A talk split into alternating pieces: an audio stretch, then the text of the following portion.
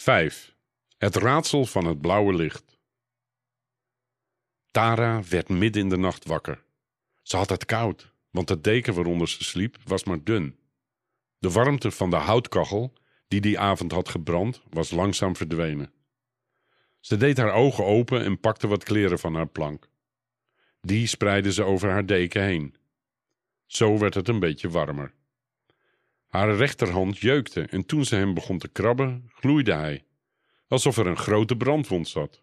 Ze voelde met de vingers van haar andere hand aan de palm, maar de huid leek nog helemaal gaaf.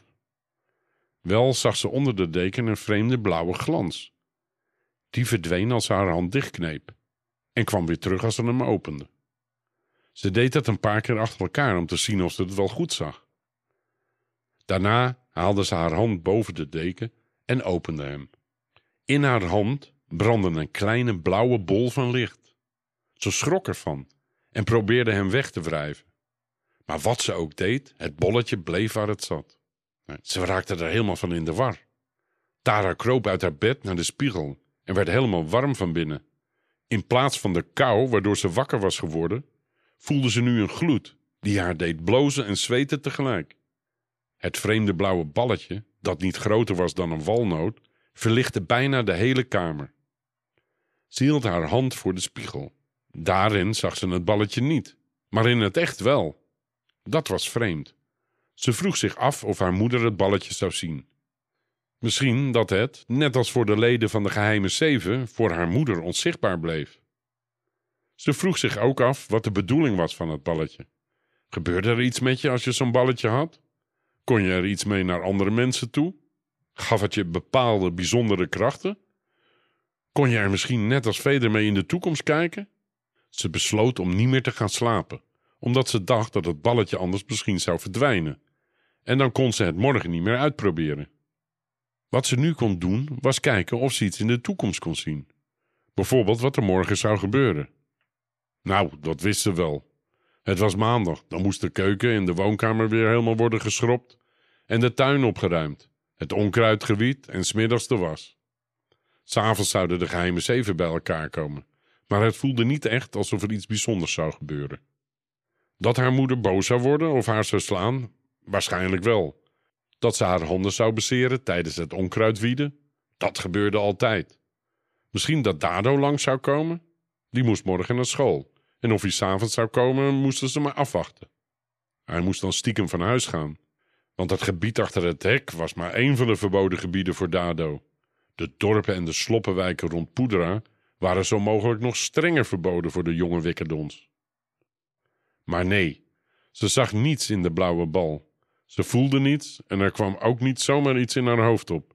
Ze duwde de blauwe bal in haar hoofd door haar hand op haar voorhoofd te leggen omdat ze dacht dat ze zo misschien iets zou zien. Ze zag niets, maar ze voelde wel wat. Er kwam een warme gloed van de bal af, die haar ineens heel wakker maakte. Ook voelde ze zich heel blij. En het was alsof ze ineens heel veel dingen wist of begreep, al kon ze niet precies zeggen wat. Het was maar een raar idee, meer een gevoel. Maar ze wist zeker dat die bal op een of andere manier iets uitstraalde. Ze kon bijna niet wachten tot het ochtend was. Slapen kon ze zeker niet. Ze voelde zich heel erg uitgerust. Met geschreeuw wekte vader de jongens zoals hij dat iedere dag deed.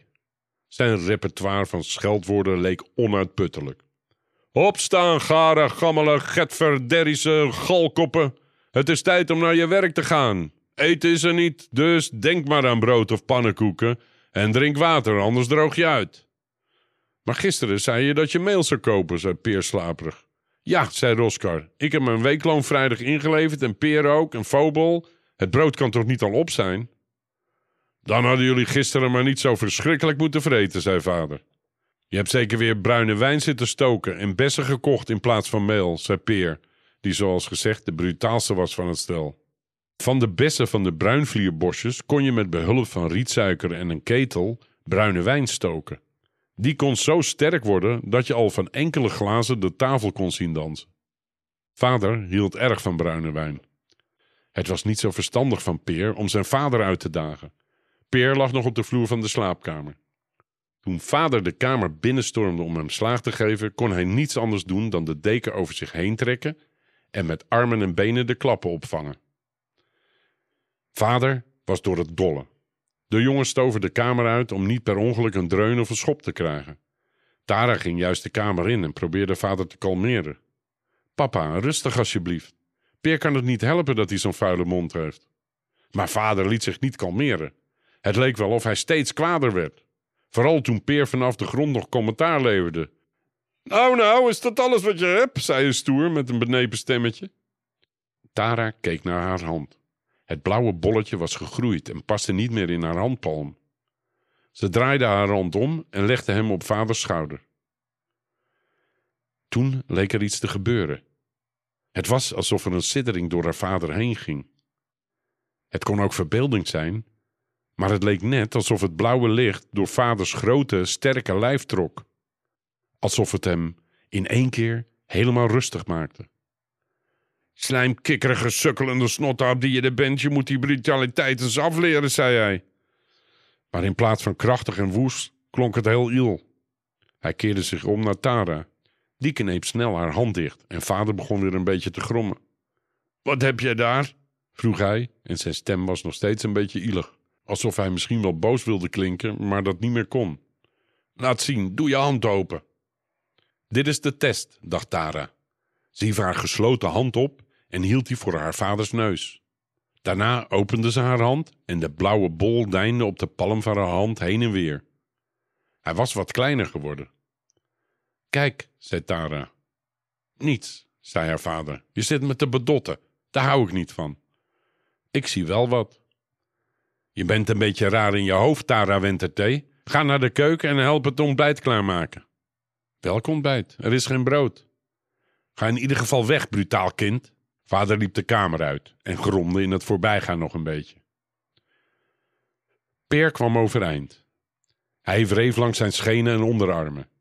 Daar had hij de klappen mee opgevangen en die deden behoorlijk pijn zo te zien. Tara knielde naast hem meer. Wat gebeurde er? vroeg Peer verwonderd. Waarom hield hij ineens op? Ik heb geen flauw idee. Hij werd ineens rustig. Ik denk dat hij ineens dacht: misschien sla ik de jongen wel kreupel. Alsof hem dat wat kan schelen. Ik denk het wel. Waar moet hij anders de beste van kopen dan van jouw loon? Ze lachten allebei hard. Peer wreef over zijn rechterpols. Jeetje, hij lijkt wel gebroken, zo'n zeer doet het. Tara kreeg een idee. Als die blauwe bol inderdaad boze mensen rustig kon maken, kon hij misschien ook wel pijn verdrijven.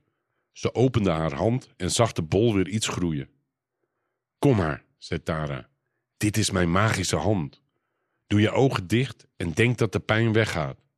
Doe, Tara. Misschien dat Benabi dat een paar jaar geleden nog pikte, maar ik ben geen kind meer. Het is echt, voel maar. En met haar ene hand deed ze de ogen van Peer dicht, terwijl ze met de andere het blauwe licht over zijn arm streek. Ze deed het maar drie keer. Toen duwde Peer haar weg. Het is over. Zie je wel, zei Tara. Het was gewoon niet zo erg, zei haar broer. Tara was opgetogen. Ze begon de dag met een heel opgewekt humeur, hoewel ze maar heel weinig had geslapen.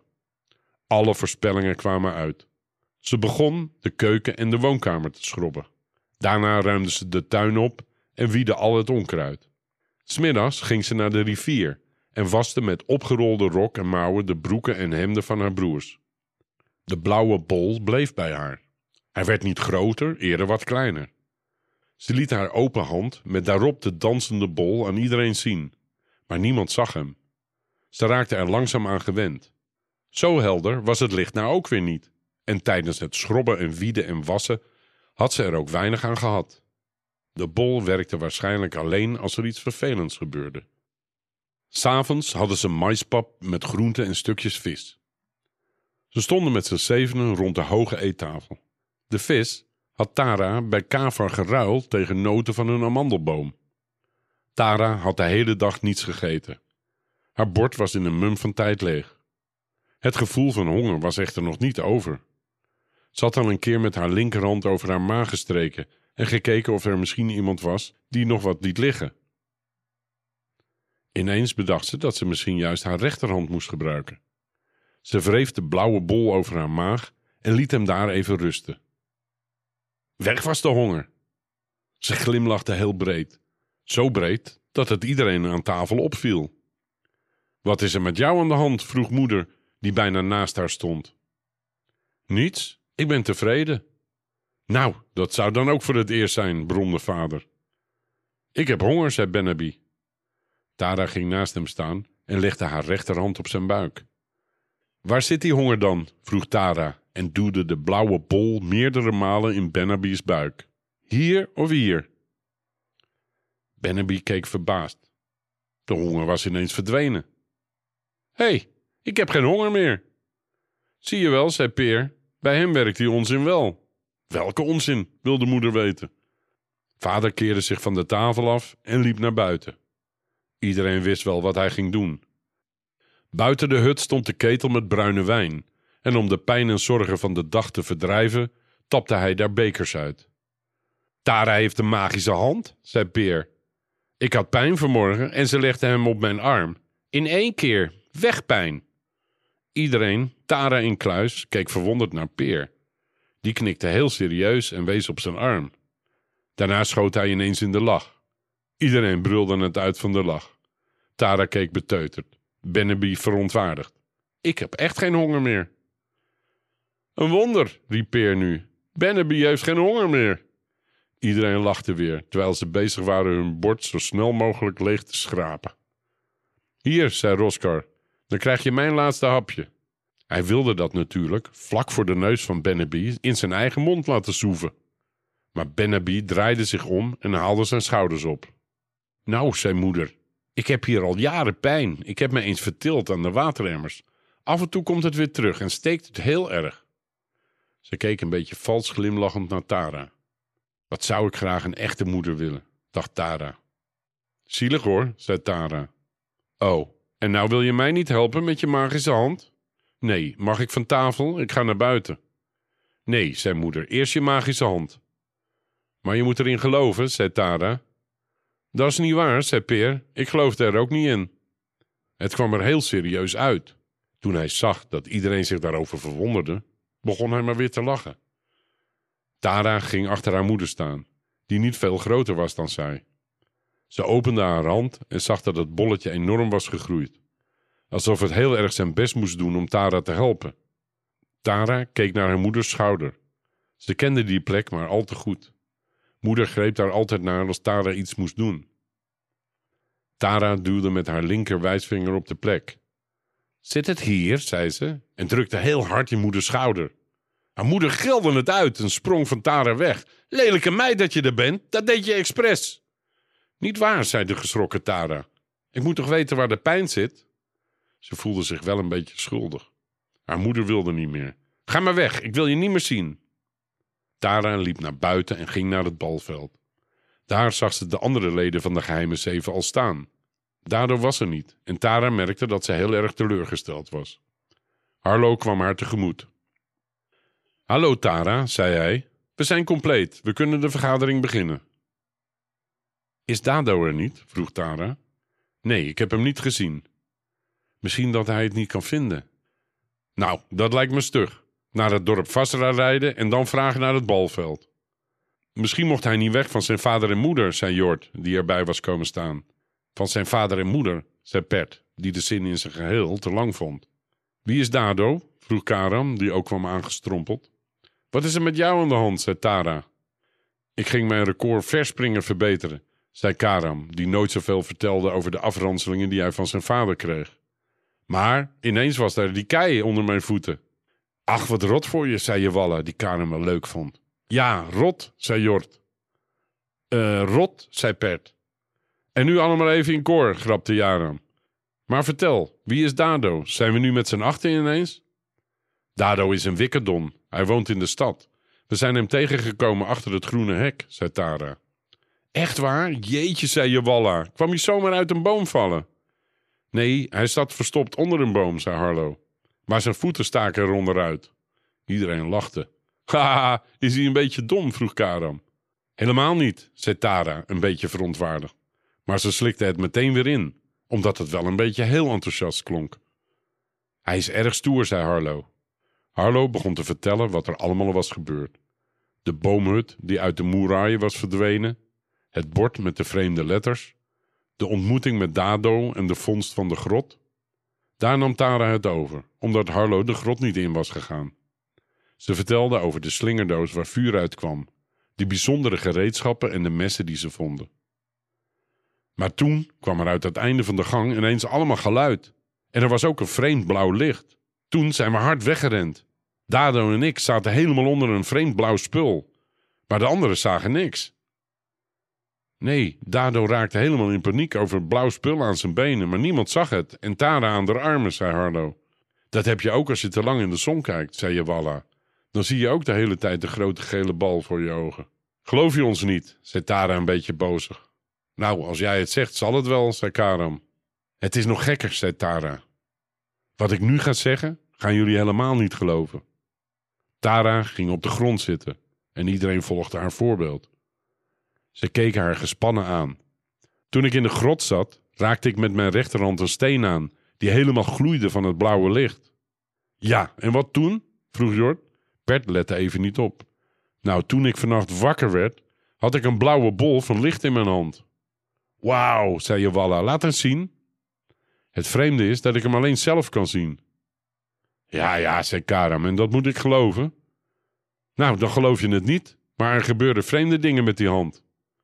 Hoezo, zei Karam, gaat hij zelf wandelen of zo? Nee, zei Tara, en werd nu echt boos. Je kan het niet zien, maar je kan het wel voelen en zie je haar hand op. Oh, oh, zei Karam overdreven. Ga je me nu slaan? Tara stond op en vroeg aan Karam: Waar heb je precies pijn? Hier, zei Karam en wees op zijn knie. Tara kroop naar hem toe en opende haar hand. De blauwe bol was weer flink gegroeid. Het licht was intenser, maar dat kon ook komen doordat het begon te schemeren. Ze draaide haar hand om en drukte de bal door Karams knie. Daarna haalde ze hem weer omhoog en deed het nog twee keer. Ik voel niets, zei Karam.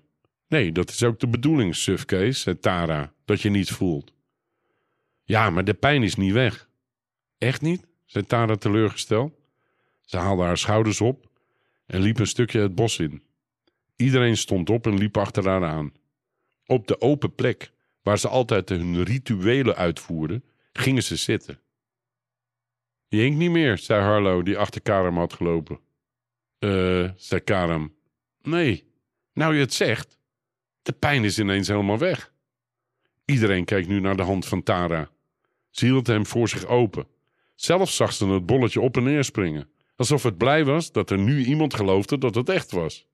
Maar misschien was het gewoon Tara die blij was en deed het bolletje zelf niets. Ik wil ook wel zoiets, zei Harlo. Ja, gaaf, zei Jawalla en keek aandachtig of ze misschien toch iets zag. Kan je er nog iets anders mee dan pijn wegmaken? Ik weet het niet, zei Tara. Ik dacht, misschien kan ik net als Veder de toekomst zien. Maar ik geloof niet dat het bolletje dat doet. Veder is de enige die in de toekomst kan kijken, zei Veder, die nog niets had gezegd. Hij was ook het minst onder de indruk van Tara en haar magische hand. En er gaat nog heel wat meer gebeuren dan een zere knie van Karam. En daarvoor moeten we zeker terug, vroeg Jort. Daarvoor moeten we zeker terug, zei Pert. Pert, zeg nou zelf eens iets. Je praat altijd maar je broer na, zei Tara. Wat moet ik dan zeggen? Nou, jij bent de jongste. Wat vind je er eigenlijk zelf van? Moeten we terug? Bert keek naar Jort. Die keek snel de andere kant op, want hij vond het erg leuk als zijn broer zelf iets zou zeggen. Ja, we moeten terug. We moeten allemaal naar de grot. Naar de blauwe steen kijken, hem aanraken, zei Pert. Zo, zo, jij hebt ineens een hoop babbels, zei Jort. Een hoop babbels, zei Pert. Ze begonnen te praten over de gevaren die een nieuwe tocht achter het hek met zich meebracht. Wat als er inderdaad andere mensen woonden die vijandig waren? Of misschien kwamen ze wel hele vreemde wezens tegen. In ieder geval spraken ze een andere taal en dat maakte alles heel moeilijk. Hoe moesten ze zeggen dat ze alleen maar kinderen waren die niets kwaads bedoelden? En dan was er natuurlijk nog het gevaar van de centrale autoriteit. Mannen als Van Denderen en zijn helpers, als die in de gaten kregen dat de geheime zeven allerlei ontdekkingen hadden gedaan, had je de pop aan het dansen. Ze besloten om te gaan stemmen. Wie zijn hand opstak, was er voor om zondag weer op pad te gaan. En wie dat niet deed, was er tegen. We moeten allemaal tegelijk stemmen, zei Harlow. Hoe bedoel je? vroeg Veder. Ik weet al hoe het afloopt. Hoe dan? zei Jort. Ja, hoe dan? zei Pert. Ik tel tot drie en dan steek je je hand op of niet, zei Harlow. Eén, twee, drie. Iedereen stak zijn hand op. Ook degene van wie Harlow en Taro hadden gedacht dat ze het niet zouden doen. Niemand van de geheime zeven bleef achter. Ze zouden opnieuw op zoek gaan naar het geheim van het blauwe licht. 6. De tocht door de aarde. De geheime zeven hadden zich die ochtend om half acht bij de eerste ochtendschemering verzameld bij het balveld. En er heerste een opgetogen stemming. Niemand wist wat er gebeuren zou, maar niemand was er bang voor. Ze hadden snel gelopen en waren in een mum van tijd onder het hek door. Bij de Moerai aangekomen wachten ze op Dado, die deze zondag opnieuw mee zou gaan. Ze bekeken het bordje nog eens en besloten de woorden uit hun hoofd te leren. Ze zouden de tekst dan aan Dado geven, die het misschien wel kon opzoeken in een van de boeken van zijn vader. Dado kwam na een half uurtje. Hij was in een opperbeste stemming en begroette iedereen bij naam. Bij Jawalla en Karam stak hij zijn hand uit en stelde zich voor. Jawalla keek hem een beetje verschrikt aan, omdat het niet echt het gebruik was voor de gewone Tefranen. Karam vond het wel interessant en kneep er maar eens flink in. Dado haalde een grote zak uit zijn heuptas en liet die rondgaan. Er zaten grote gekleurde vierkante stukken in, waarvan Dado er meteen een in zijn mond stopte. Dat deed hij omdat iedereen een beetje verwonderd met de snoep in zijn hand bleef staan. Zulke brokken hadden ze nog nooit gezien. Ze smaakten heerlijk, zoet en zuur tegelijk en een beetje fruitig. Het is snoep dat wij wikkerdons eten, verklaarde Dado. Dan moeten we hopen dat we er niet bleek van worden, zei Harlow. Hij was eigenlijk een beetje jaloers op Dado. Maar omdat iedereen daar erg om moest lachen, lachte Harlow maar mee. Ik heb dit, zei Dado en haalde een staaf uit zijn tas, waaraan het uiteinde een lamp met een spiegel zat. Een zaklamp. Een zaklamp, riep iemand. Ja, die gaan op batterijen, kijk. Hij knipte het ding aan en scheen ermee rond. Erg veel licht geeft hij niet, zei Harlow. Ja, hé, hé, in het licht geeft hij geen licht, maar in het donker wel, zei Jort. Dat was te moeilijk voor Pert. Hij probeerde de zin te begrijpen, maar dat lukte niet. In het licht geeft hij geen licht, zei Tara, om hem te helpen. Ze gingen op pad, over de vlakte, door het woud, tot aan de open plek die ze behoedzaam benaderden. Aan de ene kant leek het hun wel wat om de Dadombo's te zien, maar aan de andere kant was dat ook heel erg eng.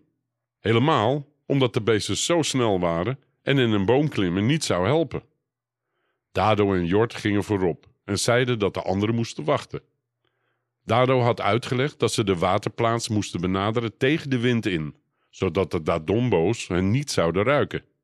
Maar er was geen wind, dus het maakte niets uit. Ze zagen hen eigenlijk pas toen ze al veel te dichtbij waren. Het waren er vier en ze hadden drie kleintjes bij zich.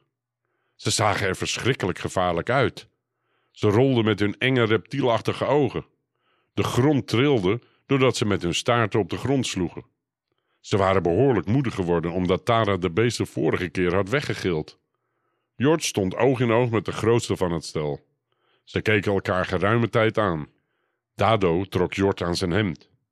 We kunnen ze beter niet uitdagen. Het zijn moeders met kinderen. Die zijn levensgevaarlijk, zei Dado. Heel stil blijven staan, siste Jort naar Dado, die het liever op een lopen had gezet.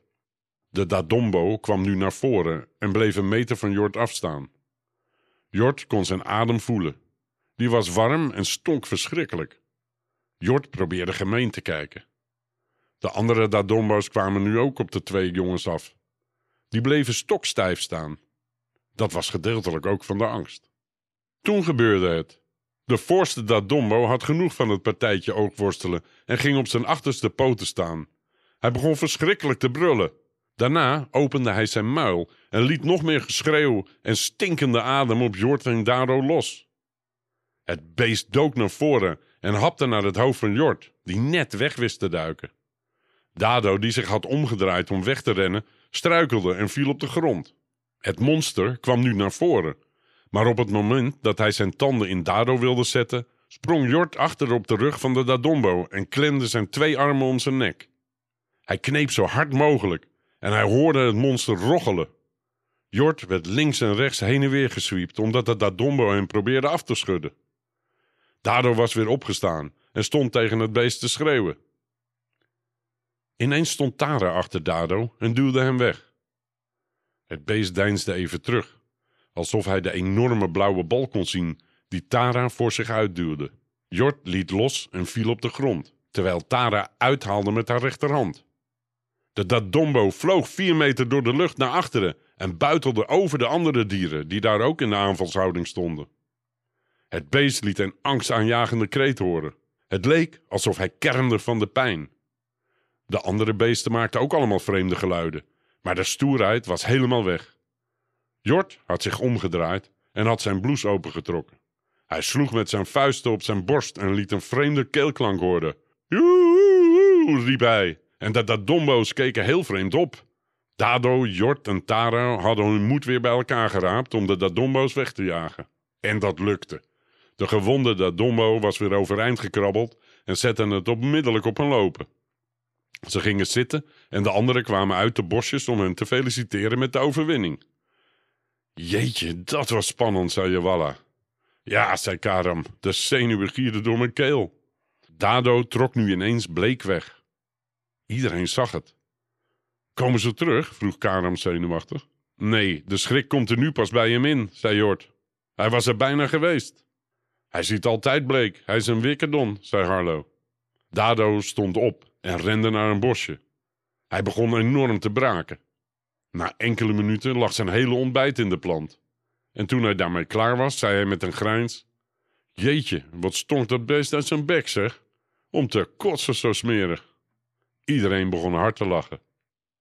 Gaan we nog door? vroeg Jawella na verloop van tijd. Of zullen we maar weer weggaan? Iedereen keek elkaar aan. Over terugtrekken of doorgaan had nog niemand nagedacht. Ze waren nog maar nauwelijks over de schrik heen. Tara was de eerste die het woord nam. Ik vind dat we door moeten gaan. We moeten weten wat het geheim is van het blauwe licht. Ja, zei Dado, misschien krijgen we allemaal wel zo'n bal waarmee we gevaar kunnen afwenden. Het is goed, zei Veder, maar het klonk alsof hij niet precies wist waarom hij dat zei. Ja, kan er niets engs meer gebeuren, Veder? vroeg Jawala, die zich toch kennelijk had voorgenomen om terug te gaan. Ik weet het niet, zei Veder. Ik denk het niet. Pert was even weg geweest en kwam terug met zijn hemd vol met vruchten. Het waren de druppelvormige vluchten die ze vorige keer ook hadden gegeten. Iedereen pakte er een aan en hapte erin. Ze smaakten heerlijk en bij iedereen liep het sap over hun wangen. We gaan gewoon kijken en als we iets tegenkomen wat ons niet zint, gaan we terug, zei Harlo, die het gevoel had dat hij nu weer het commando over de groep had. Op dit moment waren Jort en Dado de helden. En natuurlijk Tara met haar onzichtbare blauwe bal. Harlo was ook niet bang uitgevallen. En hij was zeker te trots om zomaar het leiderschap van de geheime zeven op te geven. Hij liep naar het bosje waarachter de ingang van de grot was en duwde de bladeren opzij. Er wachtte een nieuwe verrassing. In de opening van de grot lag een groot blok steen. Dat was zo groot dat ze er onmogelijk langs konden glippen en toen Harlo er hard tegenaan duwde, ging de rots niet van zijn plaats. Teleurgesteld kwam hij terug. Ook Jort en Dado lukte het niet om beweging te krijgen in het rotsblok. Misschien is er ergens een andere opening, een andere ingang, zei Harlo. Hebben jullie iets gezien toen jullie binnen waren?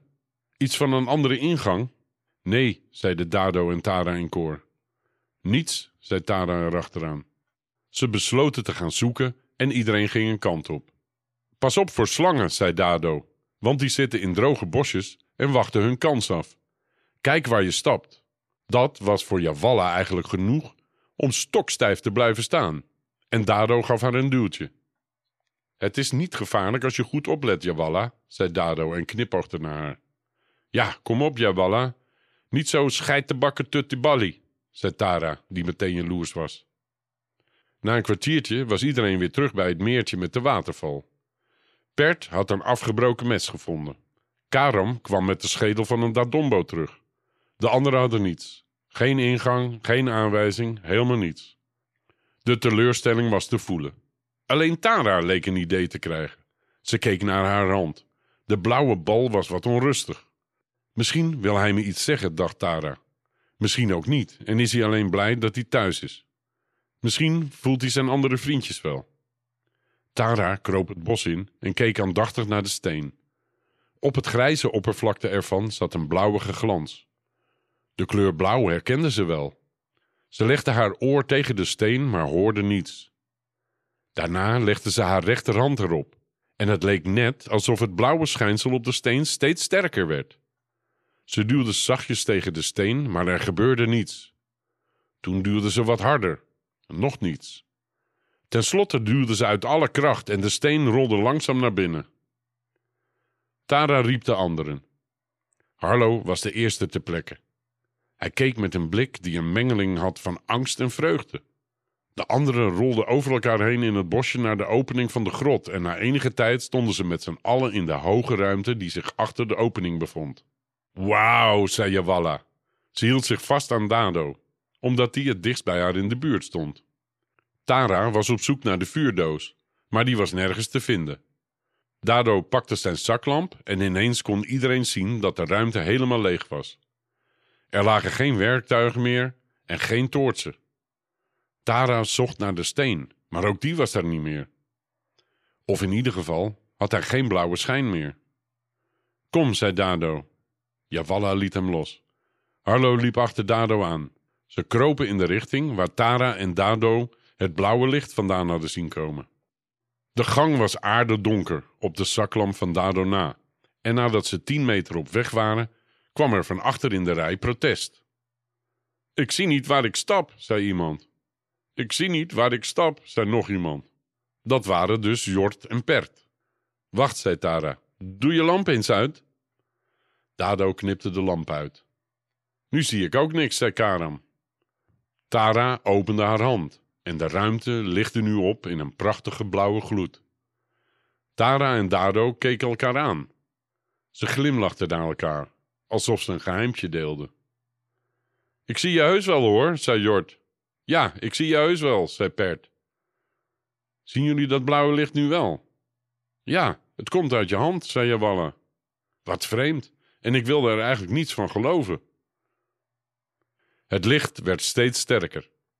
Het was nog niet zo sterk als daglicht, maar het kwam steeds dichterbij. De grot zag er bijzonder uit.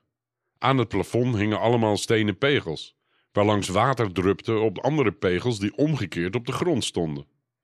De pegels waren van een witachtige steen en prachtig regelmatig gevormd. Dado wist wat dit was. Dicht bij de hoofdstad was er ook zo'n grot. Soms organiseren ze daar een klank- en lichtspel. Dan gaat iedereen kijken en luisteren.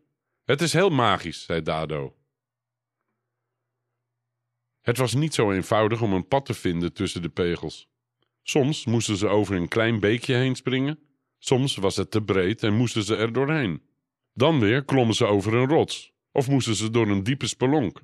Er was wel een pad dat ze volgden, hoewel dat moeilijk te zien was, totdat de bodem zanderig werd. Dado zag ze het eerst. Hij viel op zijn knieën in het zand en zag dat er afdrukken van zolen in de harde modder stonden. Kijk, zei hij, het lijken wel kinderschoenen.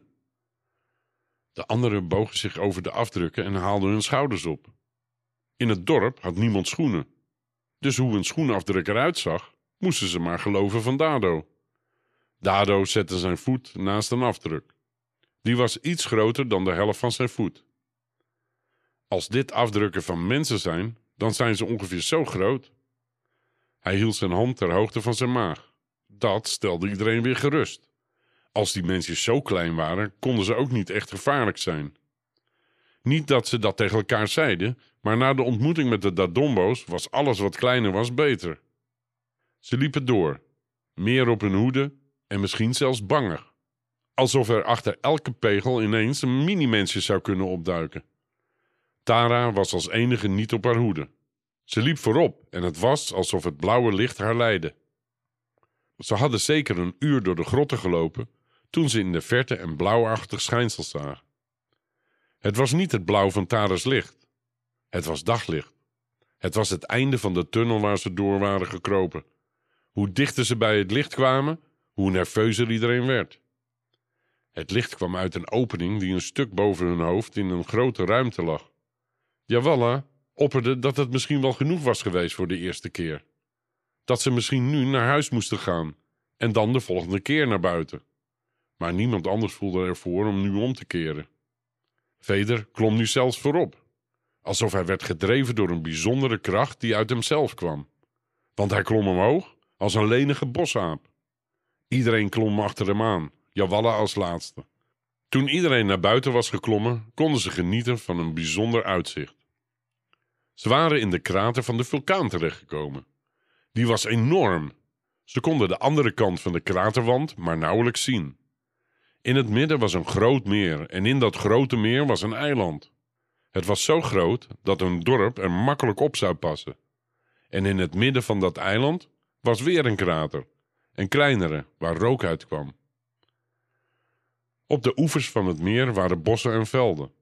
Hoewel alles er netjes bij lag, zagen ze nergens een teken van leven. Geen omgeploegde akkers, geen velden met gewassen, geen huisjes of wegen. Een serene rust zonder dat er een mens te zien was. Als er tenminste mensen waren die hier woonden. Ze gingen zitten. Het was een prachtige zonnige dag en de zon had nog niet het hoogste punt bereikt. Wat zou deze dag ze nog meer brengen? Dat wist alleen Veder misschien.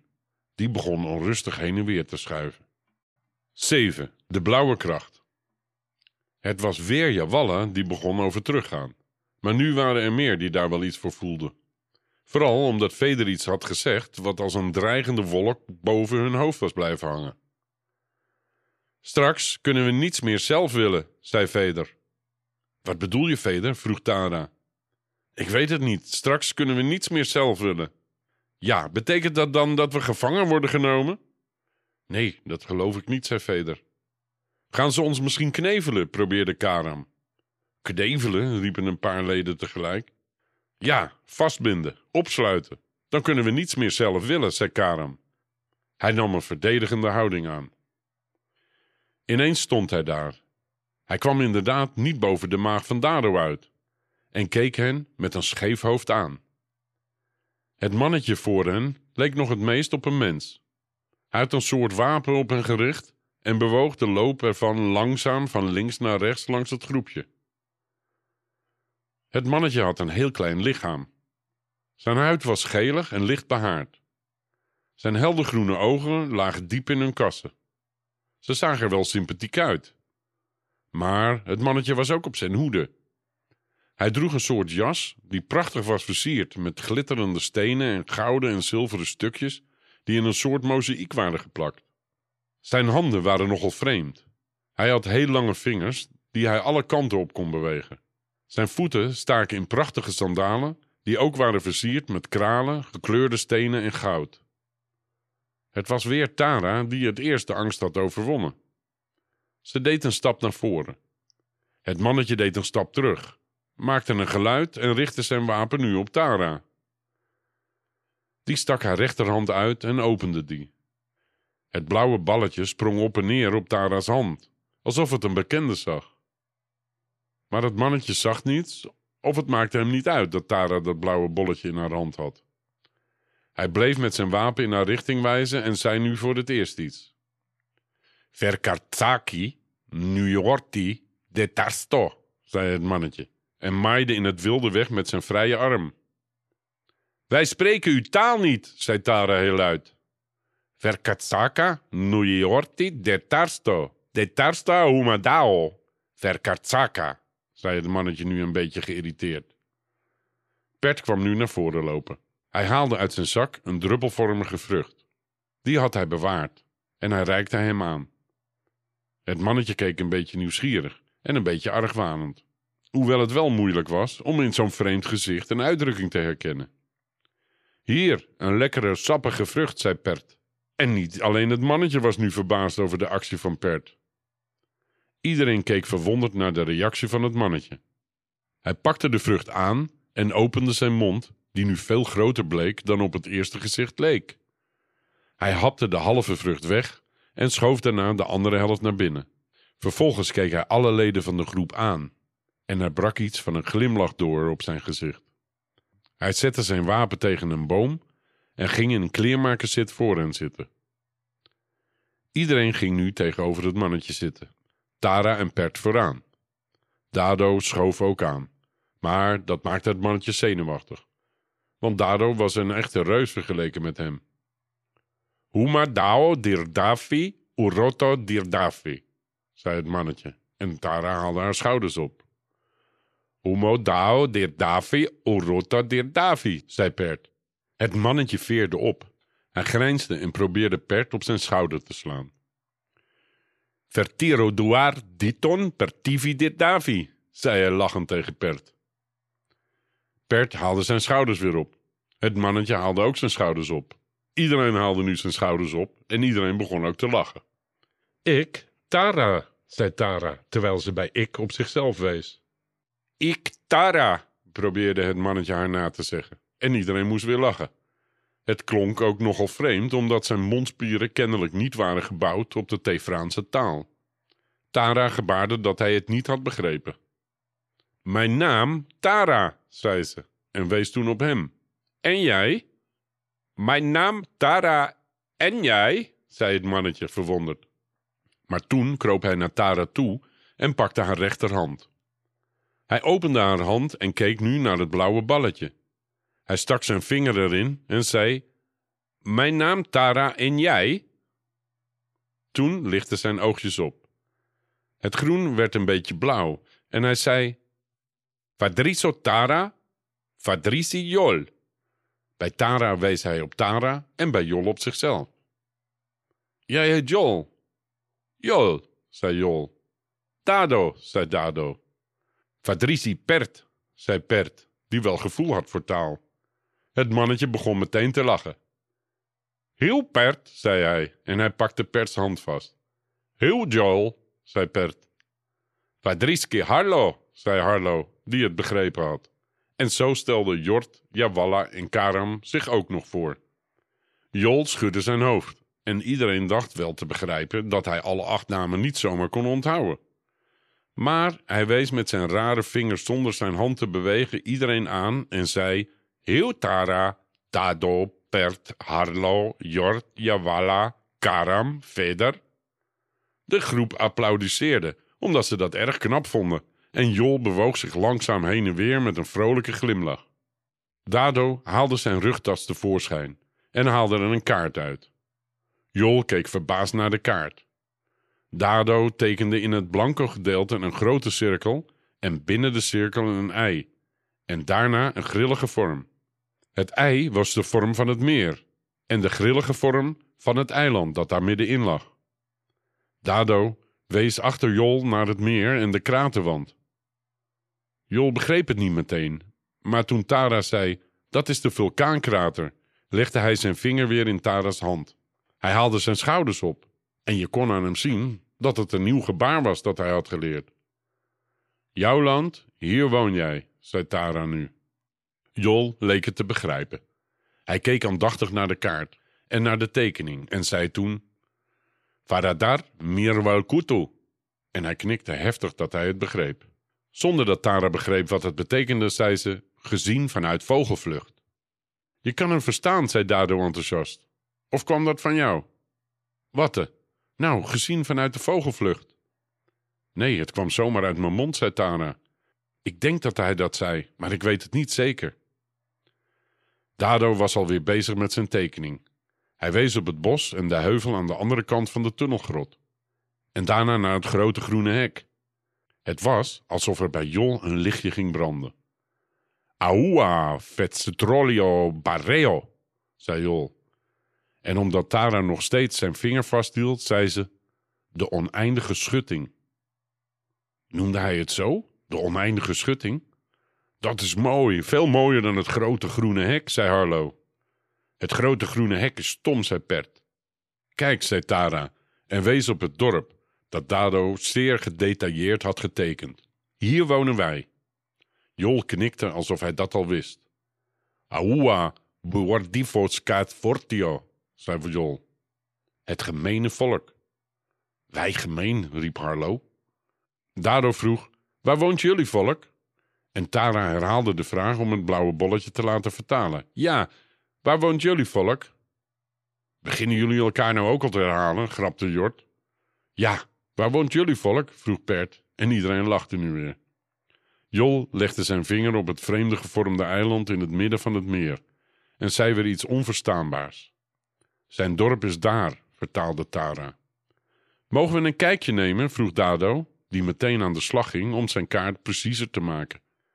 Hij tekende de bossen en de velden en veranderde de vorm van het meer. Dat was niet eivormig, maar ovaal met een paar onregelmatige punten. Achter het eiland kon je een landtong zien, die het eiland bijna met de oever verbond. Op het ontbrekende stuk kon je een brug onderscheiden. Een kleine brug die door de afstand van zeker drie kilometer maar moeilijk te zien was. Aua dragico faredis greot dortisto, begon Jol weer. En iedereen keek nieuwsgierig naar Tara. Ik begrijp je niet, zei Tara. Jol sprak weer, maar nu veel dringender. Hij wees daarbij op Tara's blauwe bal in de grot. Daarna maakte hij gebaren die bij een ontploffing of een oplaaiend vuur hoorden. Hij ging staan en liep heen en weer, alsof hij een klein toneelstuk opvoerde. Daarbij schoot hij met een denkbeeldig geweer op iets groots. En hij gebaarde alsof er een grote kudde op hem afkwam. Daarna maakte hij een beschermend gebaar en wees naar het eiland. Hij maakte afwerende gebaren. Ze zijn bang voor ons. De gemene mens, zei Veder. Kun je hem nu ineens ook verstaan? vroeg Dado. Nee, maar je kan toch zien wat hij staat te doen, zei Veder. Je kan wel raden wat er vroeger is gebeurd. De geschiedenis vertelt bijna niets over deze mensen, zei Dado. Er is wel geschreven over een volk dat in de vulkaan woonde in de oude geschriften. Maar de nieuwe bewoners van Tefran hebben ze altijd met rust gelaten. En in de geschiedenisboeken van de Wikkerdons wordt er al helemaal niet over gesproken. Er wordt alleen gezegd dat het een gevaarlijk gebied is, met wilde dieren van allerlei soort. Aua, Garatska werd door Taf, Varetjo, Corfut Fetil, Moertens, zei Jol, en hij stak zijn vinger weer in Tara's handpalm. Hij ging door met zijn onbegrijpelijke taaltje. Hij heeft gehoord wat je zei. Hij kan je verstaan, zei Tara toen hij was uitgepraat. Bizar, zei Dado. En? Hij zegt dat zijn volk 200 jaar geleden bijna is uitgemoord door een troep gemene blanke reuzen die op jou lijken, Dado. Hij zegt dat de vulkaan hen heeft gered. De vulkaan? Ja, dat zegt hij. Dado was een beetje teleurgesteld dat nou net de Wikkerdons ook hier de kwaaie pier waren. Hij vond het al heel vervelend dat hij een Wikkerdon was. Hij had erg gehoopt dat voorbij het grote groene hek de verschillen tussen hem en de anderen niet zo groot zouden zijn. Hij vouwde zijn kaart dicht en keek Jol aan. Ik ben een goede Wikkerdon. Jol keek een beetje schichtig en begon weer te praten. Tara zei dat Jol vertelde over de goede Wikkerdons. Die waren tussen beiden gekomen om het voor zijn volk op te nemen. Maar die waren ook gevangen genomen en weggevoerd. Aoua, zei Dado. Zie je, er bestaan best wel goede Wikkerdons. Niemand hier heeft gezegd dat dat niet zo is, zei Tara. Jol keek weer naar Tara en de blauwe bal. Die was erg klein geworden. Jol wees erop en begon iets te zeggen. Tara keek hem aan en er was plotseling iets van schrik in haar ogen. Hij zegt allemaal dingen die ik niet begrijp, zei ze. Het gaat over de vulkaan, dat wij maar beter weg kunnen gaan. Dat het gevaarlijk is voor mensen als wij. Dat Jol ons niet kan beschermen. Vraskir dwaras gunodi verdros erwonas. Zijn volk verkeert in groot gevaar. Hij zegt niet waarom. Hij wil ons niet in gevaar brengen. Jol stond op en haalde een steen van onder zijn kleed. Hij gaf hem aan Tara, die er naar staarde alsof het het kostbaarste was wat ze ooit had gezien. Ze bedankte Jol door hem te omhelzen. Dat ging wat onhandig, omdat Jol zo klein was en Tara zo groot. Tara ging door haar knieën en Jol fluisterde wat in haar oor. Tara straalde even, alsof hij iets heel moois had gezegd. Daarna keek Jol naar de anderen en sloeg met de achterkant van zijn hand op zijn mond. Het zag eruit als een afscheid. Zonder na te denken volgde iedereen zijn voorbeeld en drukte de ruggen van hun handen op hun monden. Daarna gebeurde er iets vreemds. Jol draaide zich om en het leek wel alsof hij ineens in het niets was verdwenen. Misschien was hij heel snel weggelopen en achter de bosjes verdwenen. of echt in het niets opgelost. Maar ineens was er geen jol meer en konden ze hem in de verste verte niet meer zien. Ze gingen terug. Dado liep naast Tara, die de grot verlichtte met haar blauwe bol. Achteraan liep Jort met de zaklamp van Dado. Tara struikelde een paar keer, maar Dado zorgde ervoor dat ze niet viel. Wat heeft hij gezegd, Tara? Dat wil je niet weten, Dado. Natuurlijk wil ik dat weten, Tara. Tara twijfelde. Ze liep snel door, totdat Dado haar tegenhield en aan haar arm trok. Ze stonden nu oog in oog tegenover elkaar. Het licht in de grot viel weg. Dado was zeer beslist. Hij bleef wachten tot Tara iets zou zeggen. Hij zei dat wij de enigen zijn die zijn volk kunnen redden.